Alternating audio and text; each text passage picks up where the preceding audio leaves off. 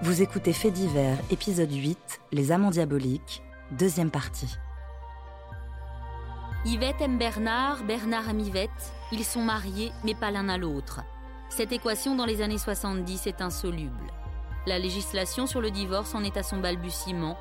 La vague de libération sexuelle insufflée par les événements de 68 n'a pas vraiment révolutionné ni les textes de loi ni les mentalités. La constatation est encore plus vraie dans certaines régions de France. Dans la Creuse profonde, la libération sexuelle, elle n'existe pas tellement. Gérard Boras, journaliste au Populaire du Centre. Euh, ce sont malgré tout, une, c'est quand même une mentalité paysanne. Mentalité paysanne, c'est euh, la fratrie, c'est la tribu, c'est la famille. Euh, c'est le, le, doyen qui, qui, préside à table, c'est encore ça quand même, c'est rustre. En 1970, les couples mariés sont quasi enchaînés. Guy Hervy, avocat de Bernard Cousty, reprendra cette idée de rupture impossible comme élément à décharge pour son client. Fallait refuser le divorce. Le divorce aurait entraîné d'ailleurs des complications financières puisqu'il fallait partager une communauté avec un fonds de commerce, etc. C'était compliqué.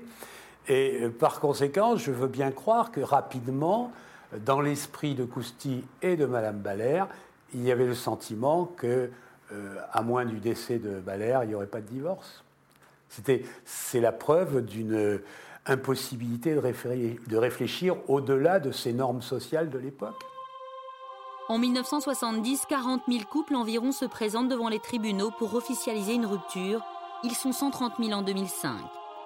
Tous les sociologues l'attestent. 1970 marque une envolée de la désunion républicaine, mais la procédure reste fastidieuse. À cette époque, on ne divorce que pour faute. C'est vrai qu'il y a une envolée du divorce à partir de 1970 parce que des situations ont été bloquées pendant des années à cause des freins dont nous parlions tout à l'heure, et qu'à partir de 1970, les gens ont voulu à toute force divorcer, même quand ils n'avaient pas grand-chose à se reprocher, au point qu'ils s'envoyaient des lettres d'injures qu'on produisait devant le tribunal pour montrer que chacun avait des torts. Et en 1975, il y a la réforme du divorce qui va faciliter, qui va inventer le divorce pour rupture de la vie commune au bout d'un certain temps. L'époux, même s'il est en tort, peut imposer le divorce à l'autre dès lors qu'il n'y a plus de vie commune. Depuis, à l'époque, c'était six ans. Mais la passion adultère d'Yvette et de Bernard est précoce. En 1970, les textes de loi ne leur sont pas favorables. Divorcer, c'était compliqué quand euh, l'époux innocent, celui qui n'avait rien à se reprocher, ne voulait pas divorcer. Parce qu'on ne divorçait que pour faute. Par conséquent, il fallait qu'un des époux fasse des reproches à l'autre et en apporte la preuve. S'il ne voulait pas faire de reproches, bien que connaissant la liaison, eh bien, le divorce n'était pas possible. Et de son côté, Yvette Baller n'avait rien à reprocher à son mari. René Baller est surtout et manifestement très indulgent. Il aura fait moult concessions pour sauver son mariage, même la plus intolérable, accepter l'infidélité de son épouse. Elle voulait divorcer. Lui, Baller, s'y était opposé. Un divorce c'est mal vu. C'est mal vu par, la, par, par, par, le voisinage. Enfin, pour l'homme, c'est souvent le pauvre homme. Eh ben, elle, elle y en a fait voir. Hein. Euh, et, la femme, généralement, bah, c'est une garce quand elle divorce. Hein. Euh, c'est pas parce que le couple ne s'entend pas. Ça peut pas exister, ça. Et préfère peut-être la partager que de la perdre. Ça aurait été difficile pour M. Gousti d'une part, Mme Balère de l'autre. Gilbert Tinet, juge d'instruction en charge de l'affaire. Deux, d'obtenir des divorces dans des délais courts, et de les obtenir, il les aurait obtenus peut-être à la fatigue, si je puis dire, hein, mais certainement leur temps exclusif avec tout ce que ça suppose. Parce que cette pauvre Madame euh, apparemment, n'avait rien à se reprocher. Alors son mari serait venu demander le divorce, et je leur dis, mais monsieur, qu'est-ce que vous avez reproché hein, euh, à votre femme? Bon, euh, admettons qu'on les fasse divorcer, ça aurait été assez tort exclusif, très probablement. Tandis qu'un veuvage, c'est tout différent. Et c'est Bernard Cousty qui va se charger du grand ménage. Il n'avait pas froid aux yeux et il avait quand même, je pense, le, le mépris de ce qui le dérangeait, quoi. De, sa femme, euh, qui était souffreteuse, euh, qui se plaignait tout le temps, etc., euh, il l'a méprisé très certainement. Et Balère, qui était un guignol mené par le bout du nez par son épouse, n'avait sans doute pas beaucoup d'estime pour lui pour mener une vie commune et, au vu de tout, c'est normal avec Madame Baller, euh, ou bien il y avait le divorce, mais avec tous les inconvénients, ou, bien il fallait l'éliminer, il fallait éliminer le mari, le mari est le gêneur, comme avait été l'épouse d'ailleurs. Il, y avait deux gêneurs, quoi. On peut admettre la passion, mais une passion qui va. Henri Bernier, journaliste au quotidien La Montagne. À ce degré, pour s'exprimer, c'est une horreur que des gens aient pu arriver à ce degré d'inconscience. Parce que là, c'est une perte de conscience, une perte de la réalité et une perte de leur honneur tout de même. J'ai lu donc cette, euh, cette histoire. Claude Chabrol, réalisateur des Noces Rouges. Et euh, je me suis dit, dans un chien, euh, je suis allé dans cette quincaillerie, ça bien entendu.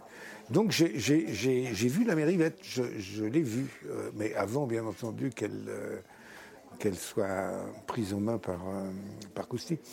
Je pense franchement que c'est lui qui a dû mener la barque quand même. Mais je crois qu'ils étaient vraiment épris, hein, Cousti et, et Yvette. Hein. Ce qui est intéressant, c'est de, voir des, gens capable, euh, capable de tuer. Euh, Agatha Christie disait une chose assez profonde, elle disait tout le monde, euh, tout, le monde sans doute est capable de tuer, mais très peu sont capables de tuer. Bon, et, c'est formidable parce que c'est vraiment ça. 29 mai 1972, les Bourgagnoux et bien d'autres curieux creusois ont fait le déplacement pour décrocher un ticket d'entrée au tribunal de Limoges. La salle des pas perdus est en effervescence pour ce procès qui fait date dans les annales judiciaires. Les plus grands ténors du barreau vont assurer la défense des amants diaboliques. On attend l'audition de 23 témoins dont le fils, Gérald de Balère, celui par qui le scandale a éclaté, mais également Mireille Madoumier, une visiteuse de prison venue témoigner en faveur d'Yvette Balère. Elle m'avait émue parce que je pense qu'elle avait été entraînée par sa passion folle qu'elle avait pour Scousti. C'est ce qu'on peut appeler un coup de folie, la passion. Yvette et Bernard arrivent au tribunal conspués par une foule vengeresse venue entendre une sentence capitale. C'est évident pour Cousti Gilbert Tinet que la peine de mort sera demandée dès la première minute du procès, mais même avant, il y avait ce que j'appellerais des quarts de supporters qui venaient de Bourg-à-Neuf, remplis de personnes qui venaient pour hurler à mort à chaque fois que Cousti apparaissait sur les marches du palais, chaque fois qu'il rentrait au palais de justice. Les deux amants sont certainement pour la dernière fois de leur vie unis mais dans le box des accusés. Cette proximité est toute relative, hier amoureux et perdus, ils scellent aujourd'hui leur désunion devant les neuf jurés de la cour d'assises qui vont décider de leur sort. Madame Baller a toujours tenté de se défausser, expliquant, d'ailleurs elle a été longue à admettre euh, sa véritable culpabilité. Elle a soutenu, et jusqu'au bout, que Cousti lui avait un peu forcé la main et qu'elle avait subi plus qu'elle n'avait participé aux faits. Euh, et Cousti a à peu près confirmé euh, cette position à Limoges. Manifestement, il était encore très épris d'elle et il essayait de lui faire obtenir une peine minimum. Le président d'Elpuech qui mène les audiences place d'abord Cousti sur la sellette en lui demandant quelques explications sur la mort de son épouse. Je n'ai jamais eu l'intention de tuer mon épouse, monsieur le président. J'ai juste versé un peu d'éther sur son oreiller pour lui procurer un bon sommeil. Le professeur Le Breton, médecin légiste, entre alors en scène. Il est questionné par l'avocat de Cousti, le bâtonnier Charrière. Croyez-vous, monsieur le professeur, que cette dose d'éther était suffisante pour entraîner la mort de madame Cousti il est probable qu'additionné au barbiturique dont j'ai décelé la présence dans les viscères, cette dose d'éther ait été mortelle. C'est un coup dur pour Cousti. La question se pose maintenant de savoir comment sa femme a ingurgité ses barbituriques. Cousti n'a pas voulu reconnaître qu'il avait Henri Bernier impliqué sa fille dans ce crime. Il y a là une petite fille qui a peut-être, malgré elle, et de façon toute, innocente, toute pure. C'est ça qui est, qui est atroce, n'est-ce pas, dans l'affaire? Que peut-être c'est elle qui a aidé a tué sa mère en lui portant un bouillon.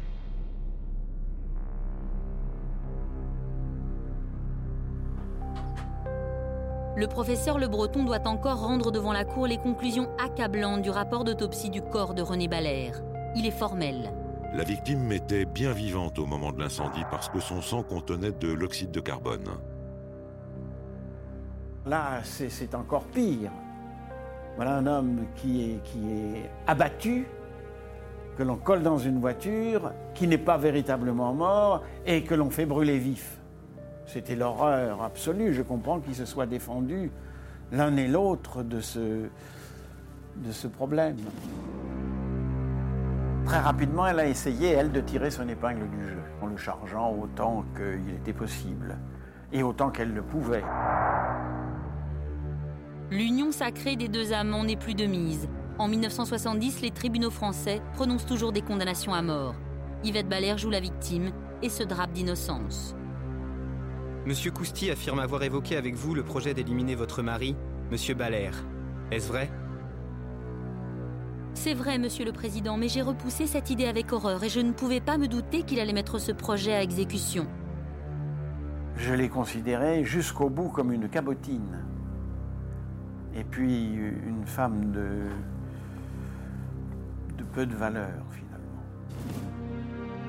Dans le match qui oppose les deux anciens amants, c'est maintenant l'heure de l'audition du fils, Gérald de Balaire. Je peux vous affirmer, Monsieur le Président, que ma mère était soulagée quand je lui ai annoncé ma décision d'écrire au procureur de la République pour lui demander l'ouverture d'une enquête. Ma mère est innocente. Elle n'a pas tué mon père. Fin de cette première journée de procès. La presse se déchaîne. Yvette Balaire passe plus pour la victime que pour l'instigatrice. Cousty, lui, semble désigné comme le seul coupable.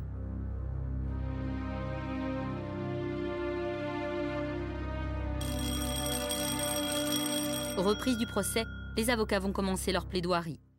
Au cours de son réquisitoire, Maître Beer, l'avocat général, va s'employer à identifier les responsabilités de chacun. Le silence de Madame Balaire est à lui seul un crime.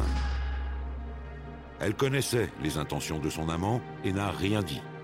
Quant à Cousty, sa responsabilité ne fait aucun doute. Il a tué deux fois. C'est pourquoi, messieurs les jurés, c'est la peine de mort que je vous demande de prononcer contre cet homme et contre sa complice 20 ans de réclusion. Les avocats de la défense peinent à convaincre. La passion amoureuse, l'impossibilité de divorcer ne peuvent justifier un double homicide. 90 minutes suffiront aux neuf jurés pour délibérer et sceller le destin des amants diaboliques. 10 ans de réclusion criminelle pour Yvette Balaire et peine de mort pour Bernard Cousty. Je me souviens, moi, de, quand nous avons été. Maître Guy Hervy, avocat de Bernard Cousty. Je dis nous avons été condamnés à mort. Quand Cousty a été condamné à mort, je me souviens que Charrière m'a remonté le moral, quoi, en me disant on a fait tout ce qu'on a pu. Et ce n'est pas fini. Car Maître Charrière, Hervy et Bonenfant, les avocats de Cousty vont demander devant la Cour un pourvoi en cassation pour vice de forme. Seul leur client sera rejugé. Yvette Balaire se contente de sa peine de 10 ans et se garde de faire appel.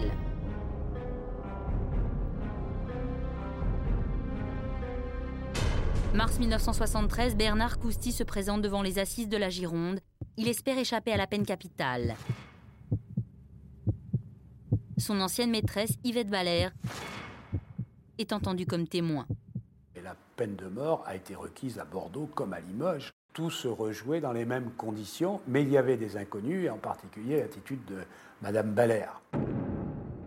Et elle est apparue là désagréable, méchante, odieuse. Et ses arguments pour charger Cousty n'ont pas porté. Ça s'est émoussé, c'est tombé sur le pavé sans, sans relief. On a seulement vu une femme remplie de haine, de regret, mais de haine pour cet homme. Mais ce qui l'a, sauvé véritablement, Alors là, c'est la plaidoirie de Maître Bonenfant. Ça, c'est un souvenir euh, inoubliable. Il s'est tourné vers Cousty. Il lui a dit, je vous demande de me pardonner à l'avance ce que je vais dire. Mais il faut que je le dise. Et il s'est tourné vers la cour et il a parlé d'une exécution. Mais ça a été quelque chose de fantastique, de terrible, de terrifiant.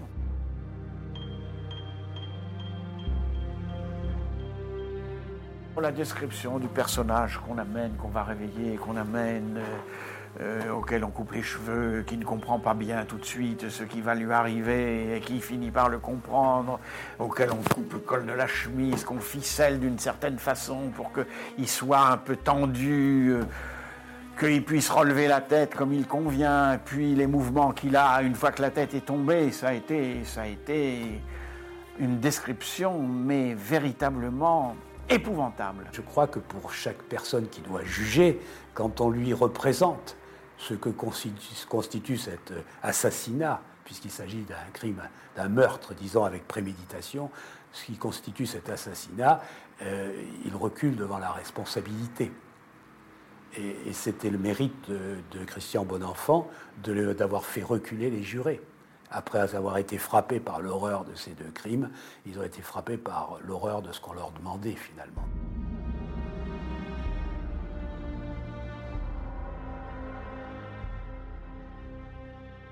Il y a un élément qui est fort, très fort dans cette affaire, c'est la passion. La passion amoureuse qui est extrêmement puissante et qui a sans doute empêché Cousty de réfléchir. Grâce à ce deuxième procès, Bernard Cousty sauve sa tête. Il est condamné à la réclusion criminelle à perpétuité. Même si de nos jours l'amour peut encore conduire au meurtre, depuis la loi de 1975, les procédures de séparation sont à la fois plus simples et plus rapides. Les divorces sont devenus aujourd'hui monnaie courante. En d'autres termes, on peut toujours tromper et facilement quitter.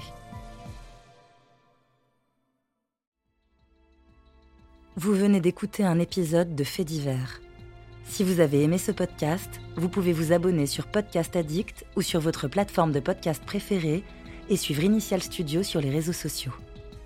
Les Amants Diaboliques est un podcast coproduit par Initial Studio et Bonne Compagnie, adapté d'un épisode de la série documentaire 50 ans de faits divers produit par Bonne Compagnie, écrit et réalisé par Marie David. Production exécutive, Initial Studio. Production éditoriale, Sarah Koskiewicz et Mandy Lebourg. Montage, Victor Benamou. Avec la voix de Célia Rosich.